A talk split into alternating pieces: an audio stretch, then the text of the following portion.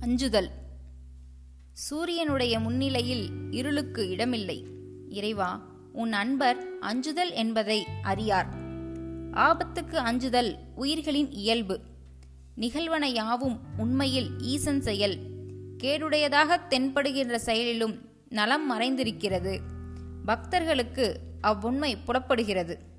மரணம் மாண்புடையது என்பது அவர்களுக்கு புலப்படுகிறது. நமனை அஞ்சுதல் என்பதை அவர்கள் அறியார்.